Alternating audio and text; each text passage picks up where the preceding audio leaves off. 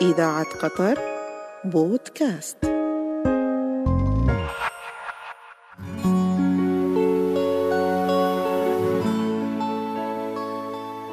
حين يكون الوطن لا نستطيع الصمت فالحروف تسبق الفكر للتعبير عن حب الوطن. كتبوا في حب الوطن. حب الوطن.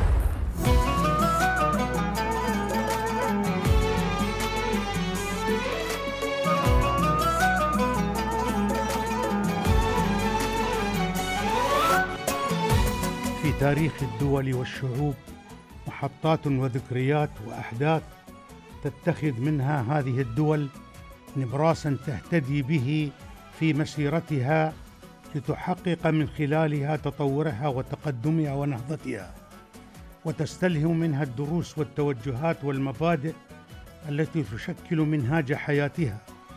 ولهذا يتراءى لنا بجلاء كيف أن الشعوب ناضلت وكافحت طويلا في سبيل إنشاء كياناتها قدمت الضحايا وواجهت الصعاب وصولا نحو تحقيق ذلك الهدف.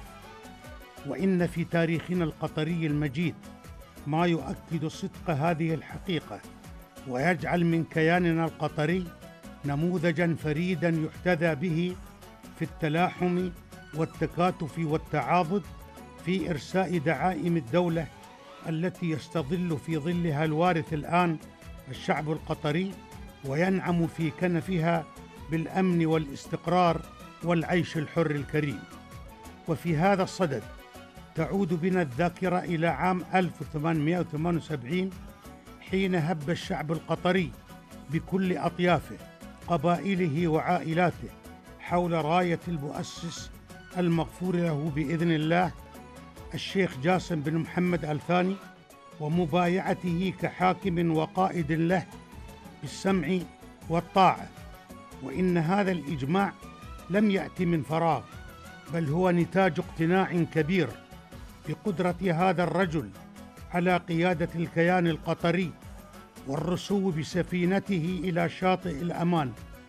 فالشيخ جاسم طيب الله ثراه طبقا لما أشار إليه المؤرخون الأجانب والساسة ليس مؤسس قطر الحديث في حسب ولكنه فصل كامل مشرق مليء بالبطولات والتضحيات في سبيل إرساء دعائم كيان بلاده. هذا ناهيك عن الصفات التي تحلى بها والتي ميزت شخصيته من مختلف الجوانب مما جعل منه بحق أكبر شخصيات العالم وقادته في القرن الثامن عشر. لقد واجه المؤسس رحمه الله العديد من التحديات والعقبات في خضم معركة التأسيس والبناء لكيانه القطري ولكنه بما أوتي من حكمة الرأي ونفاذ البصيرة أمكنه التغلب عليها تارة بالحرب حيث خاض المعارك تلو المعارك. وتارة بالسلام والمفاوضات وكان يسانده في كل خطواته هذه أبناء شعبه الذين رافقوه منذ اللحظة الأولى على درب الكفاح الطويل. وما إن استتب له المقام واستوى الكيان على عوده حتى شرع في توطيد سلطته بنشر العدل وإقامة الحكم على أساس من الشريعة الإسلامية الغراء وكان مما نقل عن صفاته أنه كان إماما للصلاة وخطيبا للجمعة والأعياد وقاضيا وأميرا للجهاد ومصلحا كما أنه مما زاد من حب شعبه له وولائهم الراسخ له ما كان يقوم به دائما من مشاركة أبناء شعبه في أفراحه وأتراحه وتفقد شأنه.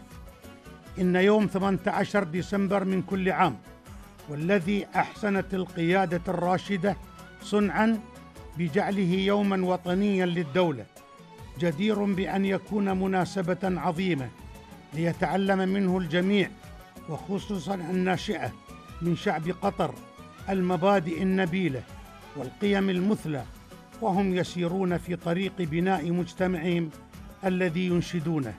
والذي رفع رايته المؤسس الأول وأن تطرح المقررات الدراسية سواء في المدارس أو المعاهد أو الجامعات لتعميق الهوية الوطنية والاعتزاز بالتاريخ القطري المجيد كما أنه مناسبة لتجديد الولاء للقيادة الرشيدة والوقوف خلفها صفا واحدا في سبيل تعزيز روح الأسرة القطرية الواحدة التي أكد عليها دستورنا القطري. وبهذه المناسبة نحيي قيادتنا أولا ونبارك لها باليوم الوطني متمنين للوطن الغالي كل نهضة وتقدم ورفعة في ظل رعاية سمو الأمير الفدة. وقل اعملوا فسيرى الله عملكم ورسوله.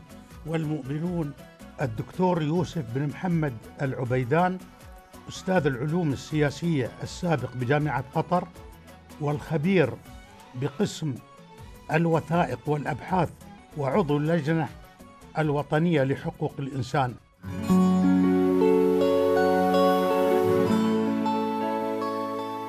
حين يكون الوطن لا نستطيع الصمت فالحروف تسبق الفكر للتعبير عن حب الوطن.